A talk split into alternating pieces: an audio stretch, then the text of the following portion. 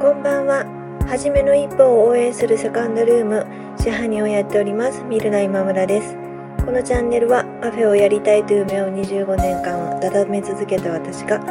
楽しいこともへこむこともたくさんあるカフェオーナーライフをゆるゆると配信しています。あなたのはじめの一歩の背中を押せる一言がお伝えできたらなと思って作っています。本日もよろしくお願いします。人の運気は今日で一旦区切りがつくらしくって、明日から新しい運気が始まるらしいですよね。で、私のお店は明日運気を鑑定しますというイベントをさせていただきます。そしてそのイベントを区切りに、私は店内でやるイベントのやり方というか立ち位置を少し変えようというふうに思っています。これまではもともとお客様だった方がこんなことやりたいなっていうことを、お客さんとしてお話をしている中で、じゃあうちでこんなことやってみたいみたいな形で、お声かけをして一緒にやるという、形がほとんどだったんですけれども、少し、受け身になろうかなというふうに思っています。私の方から投げかけていくのではなく、誰かから求められるまで待とうかなみたいな感じです。それにはいくつか理由があって、一つは全然しょうもない理由なんですけれども、今年の私の運気は疲れるらしく、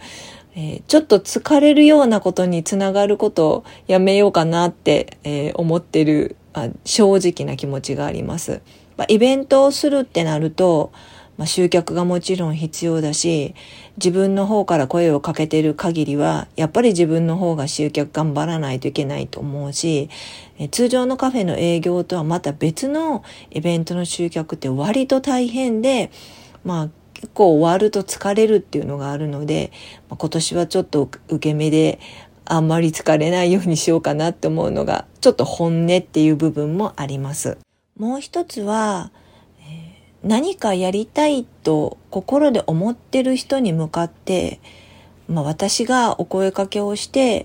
イベントをやるということで、次の一歩につながればいいなっていうふうに思ってイベントをこれまで企画してきましたけれども、与えられたお皿の上に乗っかるイベントの参加の仕方では、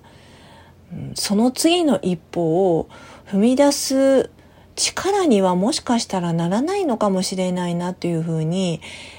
ここ何ヶ月かイベントをやりながら思った部分があったからです。やることはきっと同じなのかもしれないけれど、どちらから投げかけたかによって、そのイベントをやる当事者の気持ちとか向き合い方って少し違うんじゃないのかなというふうに思って、それを確かめたい気持ちもあったからです。私、先ほど疲れたくないっていうふうに言ったんですけども、本当は自分から投げかけていく方が疲れないのかもしれないんですよね。受け身でいるイコール、求められるように努力しないといけないっていうことになって、それって単純にイベントやりますっていうふうに告知したりとかいうことよりもずっと難しいことじゃないのかなっていうふうに、自分では実は思ってるんです。自分を求めてくれる人を、探しに行くというか、自分を求めてくれる人に、見つけてもらうっていうことをやらないといけないので、受け身になるために、受け身を捨てるという、なんかちょっと一見矛盾したような形になってしまうと思うんですけれども、傍からは受け身であるように、見えるというか装うことを、